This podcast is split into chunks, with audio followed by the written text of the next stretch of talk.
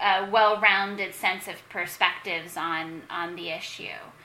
And so I probably shouldn't have said that our thesis is that the WTO is indirectly responsible for protectionism, because that's really what we're exploring.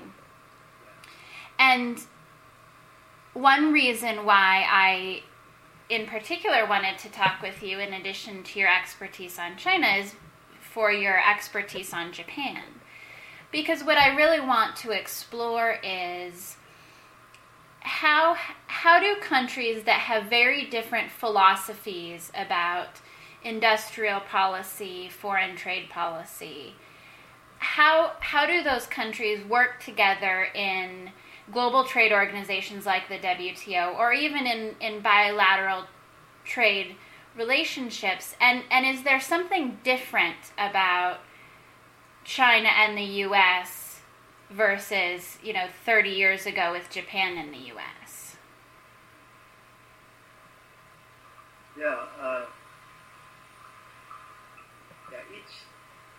It's interesting because Japan and China and Korea also all started from a very different point than the United States. They were all very highly protected economies to begin mm-hmm. with, and then they gradually liberalized. And the U.S. always had natural protection because of the ocean. So it was, and the fact that we were so developed. And because of the Cold War, we opened our markets wide, and we sort of ignored the protection of Japan and Korea, Europe also, because we had security issues to worry about. And so we didn't really, it really didn't affect us too much, all of this protectionism around the world. And then, of course, the United States then started running trade deficits, the other countries started catching up, so our access to their markets then became very important. And the WTO, the various rounds, the Uruguay Round, and so forth, the countries liberalized quite a bit under those, and also our free trade agreements like with Korea. But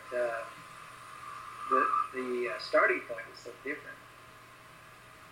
That we have a tradition of being very liberal and having lots of foreign goods in our economy, whereas that's not the case with these other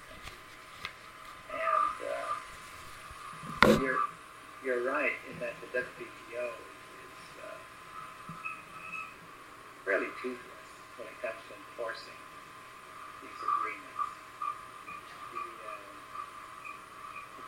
If we think that, for example, China or Japan is not abiding by their WTO commitments, then essentially we just negotiate or we file a case with the WTO. But all of these take a long time. They're very expensive. And the outcome is not certain. Mm-hmm. So it's much easier for companies, anyway, to go to Section 301 anti-dumping or something like that, and fair trade practices route. It's a little more sure in terms of the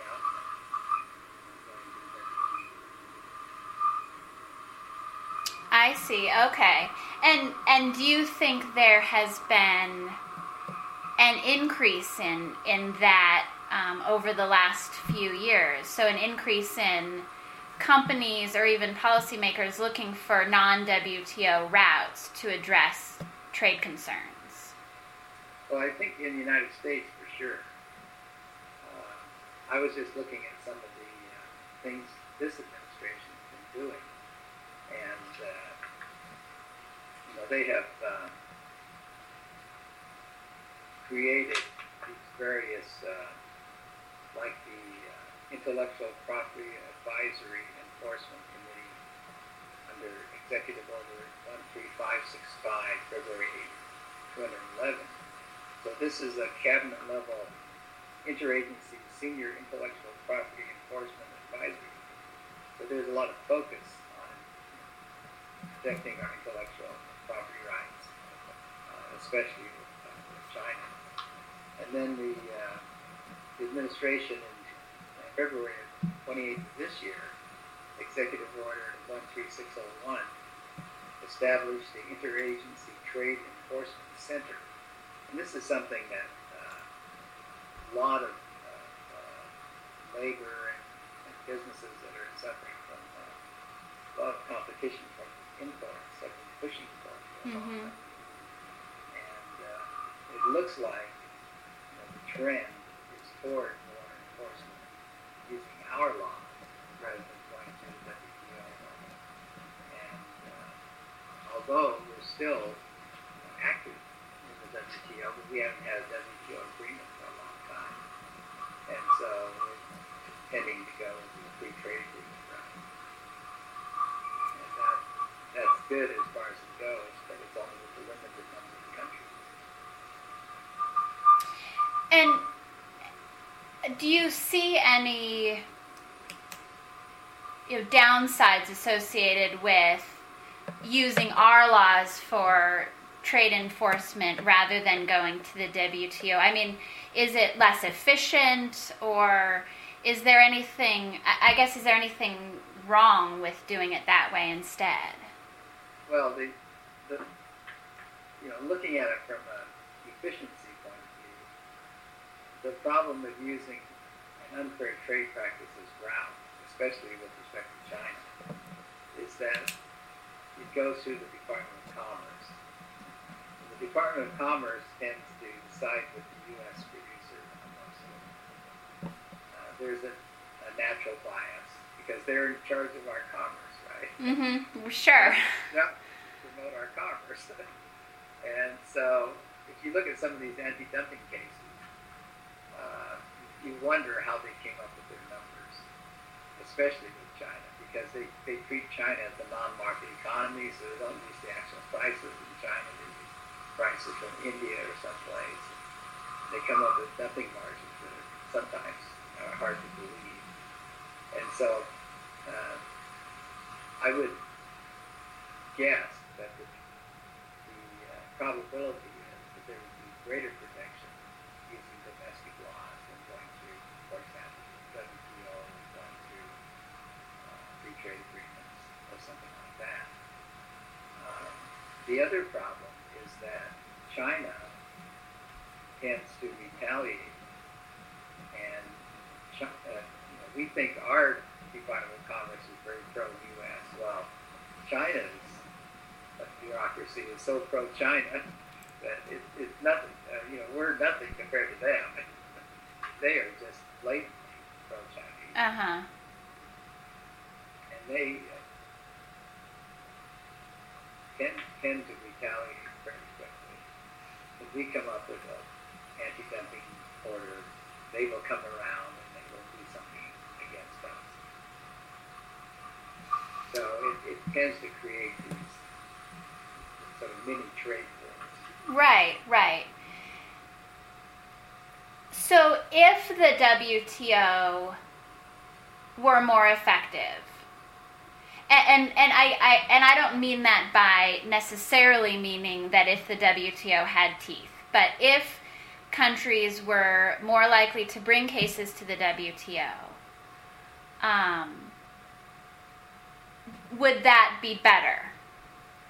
Well, I think if we all abided by our WTO agreements, that certainly would help. And if China would sign on to some of these agreements, there are these plurilateral agreements like the government procurement code that China still hasn't signed on to, even though they said they would. Right. That would open up government procurement to other countries. So there's the problem of incomplete coverage by the WTO. And the WTO tends to deal primarily with tariff rates. And so China, in terms of reducing its tariff rates, it has been abiding, as far as I know, by its commitments under the WTO.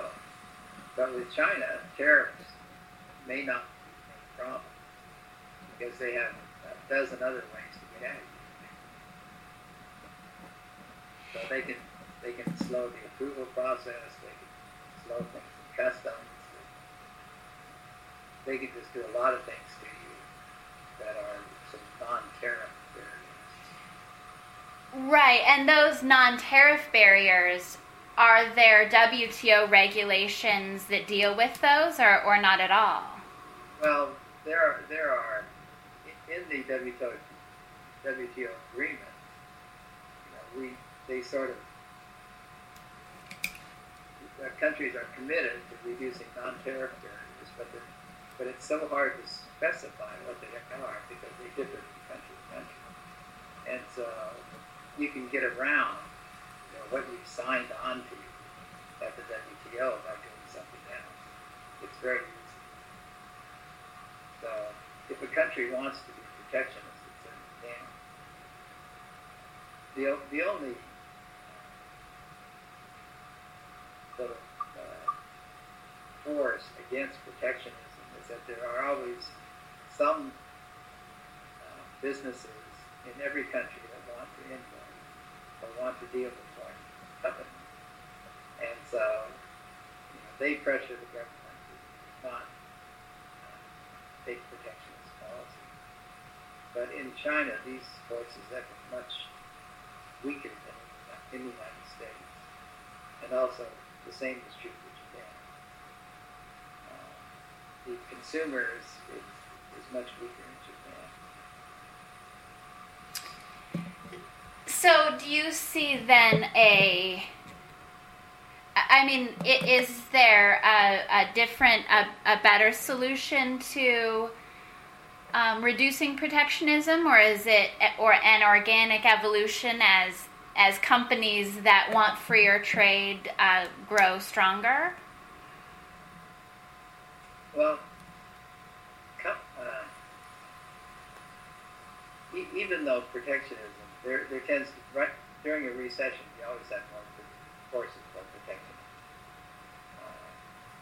If the economy would ever recover, the world economy, then most likely these forces would subside somehow. But now everyone's trying to get a piece of this shrinking pie, or pie that's not growing very fast. So people are trying to protect their markets. It's kind of a natural thing. Mm-hmm. So I think over time, because of globalization, supply chain, communication, and everything, that companies are going to figure out how to get around the protectionist policies. The trend is toward more liberalized trade. But anytime there's a general trend toward more liberalization, then there will be certain sectors that will be pushing for more protection because they're going to be more and more exposed. And especially the sectors that are fairly labor-intensive, sort of medium technology that anybody can copy, like steel making. Anybody can make steel nowadays. So it's very hard to protect that industry. But yet that industry is always pushing for protection. Right, right. So what about the thought that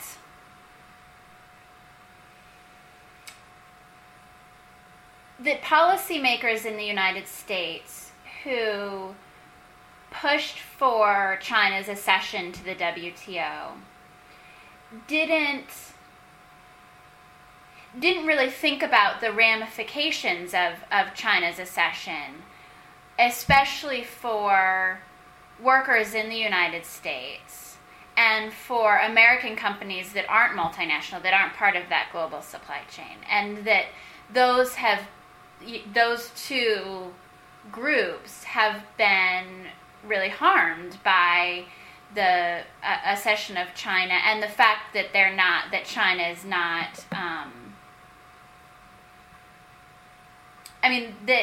I guess adhering to its WTO commitments isn't necessarily the right word, because maybe they do, but then do other protectionist policies on the side. But that these two groups have been harmed by China's policies, and that there wasn't enough care taken by policymakers to prevent that from happening. Do you agree with that idea? Well, it was very difficult to foresee exactly what would happen. And so I can remember when China's accession was being negotiated, that there were all these studies about the probable impact. And it's just so difficult to try to figure out exactly what's going to happen in 10, 20 years. And so most of the analysis was on was using models of trade that said, well, if you reduce tariffs by this much, which was China's commitment, then it should free up trade by this much. But of course, with China, the models don't always work because they're always fiddling around in the background with government policy and with their other ways of getting at companies without violating their commitments. But the problem with China was either yes or no. It wasn't like half, we could let them in halfway. Right. Although we kind of, they didn't sign on to everything. But, either they were members or they weren't. Right. Either they were given most favored nation status or not. and what in the United States we call normal trade relations status. So either that had to be made permanent or not. And at the time, we were having all of these debates every single year about whether China should have an extension of temporary normal trade relations status. And American businesses were every time that Congress would debate, American businesses get retaliated on. Business would sort of stop until that debate was over, and it was happening every single year. And so most of the businesses said, let's get this thing over eventually. Get them into WTO, get permanent most favored nation status, and let's quit this annual debate. Yeah. So those were sort of the forces pushing it. And it seemed like at the time that there would be enough opportunities in China for U.S. exporters that trade wouldn't become too far out of balance. No one foresaw what would actually happen. I don't think. That was probably China's wildest dream. Accumulate $3 trillion in foreign exchange reserves. No one thought about that. Right. That would actually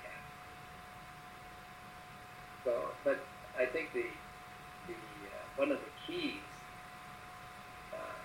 in China's accession to the WTO is that there was no exchange rate agreement with the IMF at the same time. So they should have gone in and said, okay, you're going to have to let your currency respond to market forces, at least within some range or something. And if they'd done that earlier on, I think it would have been better. So that was a large flaw in the view. Okay. And would that have made a significant difference, in the surplus that they have accumulated? Well, if China's exchange rate had appreciated sort of steadily over the last 20 years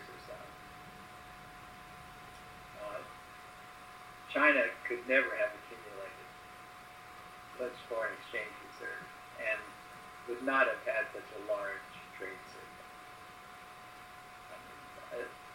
All you have to do is look at Japan. Japan had the same problem back in the 1980s. Undervalued exchange rate, or 1970s more, and large trade surplus. And then as soon as the yen started appreciating, all of a sudden Japanese goods became very expensive. They had to invest in the United States. People stopped, companies stopped producing in Japan, and they moved to Southeast Asia, mm-hmm. China, or some other place. Right. And same thing would have happened to China. China would not have been such an attractive market, all although China, because of the population and size, still is attractive because it's just so large. Right. So are there lessons learned from Japan's story and Japan's evolution to eventually, you know, have a smaller trade gap? And I have to confess, I don't know whether, you know, Japan has a trade surplus or deficit, but are there lessons learned then from the U.S.-Japan relationship in the 70s and 80s and 90s that could be applied to China? Yeah, the one lesson that you learn from both Japan and Korea is that when a country starts industrializing, they have very rapid growth, 10% per year, just like China, just like Japan, just like South Korea. And that lasts for about 25 or 30 years. And then after about 30 years, it becomes very difficult to keep growing at 10%. And growth rate slows down to maybe 5, and then maybe 2. In Japan's case, 0 and minus. Okay. Yeah. But you just can't keep up that high growth rate forever, because after a while, you stop catching up. You're sort of caught up. And it's much easier to catch up than the past people or paid for going forward. And so those who sort of project that China is going to keep growing at 8% or 10% for another 20 years, I don't think that's true. Mm-hmm. So it's going to be very difficult. We already see growth slowing down in China. So that's the main lesson. The other lesson is that the currency needs to appreciate. Now, the reason that South Korea is so competitive now is that during the Great Recession, 2008 and 2009, the value of the won, the South Korean won, dropped in half.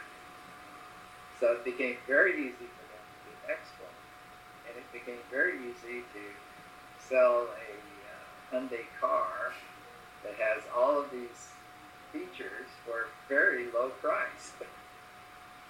In fact, they even guaranteed the price of gas for a while. They said, if you buy a new Hyundai, we will guarantee you a certain gas price. I forgot what it was. Wow. Pay you the difference. If you just send us your receipts. Wow. Things like that. Yeah. Because the yen just dropped. The value of the yen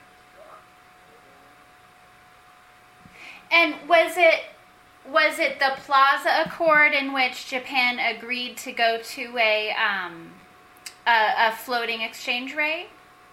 Well, the Plaza Accord is when the various countries agreed that they would intervene in markets to try to push up the value of the yen. Okay. So that's when the yen really started. Well, before that it had appreciated quite a bit, but it was sort of stuck at around this Plaza Accord level, and then it took off. The intervention itself was neutralized within a few weeks by the market. The market, there's so much in foreign exchange transactions that occur every day, mm-hmm. Billions of dollars, right? Every day. And so what governments do with their millions and billions doesn't have a large effect, but it has a psychological effect. And so traders knew that they couldn't count on a cheap yen forever, but it had to start appreciating. Okay, and then at what point did Japan let the yen float? Well, it was floating. Okay. It was kind of a managed float. Okay. They were intervening if it appreciated too fast. And so recently, they went for 2 or 3 years with no intervention. And just recently it intervened again because the yen's gotten too high. Right. It came back down again. I mean, if you go to Japan and shop, you realize 80 yen per dollar, 70 yen per dollar is way expensive. Okay. So what do you think, how do you think then the U.S. and other countries could work together to get China to really let its exchange rate go free? We've been pressuring China to do that forever. Right. and nothing seems to work very well. But at some point, I think we're going to have to officially declare that China is a manipulator of its currency. I mean, at some point, it has to be done. Up to now, everyone's afraid of retaliation. So, it's just a big unknown once you start doing that. So if you start retaliating against China because of its currency, then there's no telling what they will do.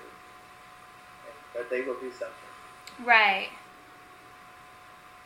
But there's nothing within the WTO, or there's no way to go through the WTO to... WTO does not deal with exchange rate. Okay. That is strictly the International Monetary Fund. And the International Monetary Fund has almost no power. They do studies and they name and they shame and things like that, but no real teeth. So there's no mechanism in the world that sort of automatically corrects overvalues. Undervalued exchange rate. Right. Except the market. Right. Okay. Well, anything else, knowing sort of the broad strokes of the topic, anything else, Dick, that you wanted to talk about or think that I need to consider? Well, one thing to look at is the anti-dumping case. Because that seems to be the vehicle of choice now for getting protection. And it used to be that anti-dumping cases were fairly futile, but they seem to be getting through now. And there are dumping margins assessed. And so seems to be a better route for getting protection for your industry, for Americans in fact. And they're dumping, the Chinese are doing the same thing against the U.S., believe it or not. Yeah. American cars and various things. So I think the indicator of protectionism is the anti-dumping cases. Okay. At least a major indication. And there's a public record for that. Right. Okay. But I think that the general trend is that trade continues to expand and businesses figure out ways to get around the barriers. And so in that environment, it is natural to have person who wants some protection from free trade. Right. And because of the WTO, you can't seem to get an agreement there. Countries are going toward free trade. So you get an agreement with the country you can get an agreement with, and forget the rest. And is that a reasonable alternative solution to just have bilateral or multilateral free trade agreements? Well, the hope is that you start out with bilateral, and then you have kind of a standard bilateral free trade template, and you do that with several countries, and then you combine them. Okay. Now we have the TPP, the Trans-Pacific Partnership. So that's sort of combining a lot of these treaties that occurred among the countries and during the countries. So we already have free trade with Singapore, Australia, Chile, and so we're going to add in some other countries to that agreement. And in that agreement, they're negotiating things like intellectual property rights and if they can get kind of a common approach that several countries agree on for protecting intellectual property, then that can then go on to the WTO, and there could be some agreement there among the countries that will agree. So gradually get countries to sign on to these various agreements. If you can't get a large agreement, then you get smaller agreements. Okay. Why has anyone offered for China to be a part of the TPP, or does China not want to be part of it? Well, politically, it'll never happen. So okay. It's the same as Japan. Politically, it's just too much of a risk to try to include China or Japan. Now Korea, we already have a free trade agreement with Korea, so they could easily join the TPP negotiations. And Japan itself is a little hesitant to, reluctant to join because of agriculture. The rice farmers are too well protected in Japan. We would lose that protection. Right. So in the U.S., it's politically untouchable to suggest that China and Japan join. Is that what you mean? I would think so. Yeah. Anything that gives China fruit, even though we're getting free access to China. But to say, okay, we give China free access to the U.S. market, no tariffs, nothing, same access to Australia again, you're going to have a hard time selling that with labor and a lot of businesses. Right. And is that because of a concern that China won't uphold or wouldn't uphold its commitments under the TPP, or is it about, the state-owned enterprise involvement in cross-border business, or what's behind that resistance? There are two issues. One is the security issue. So no one really trusts.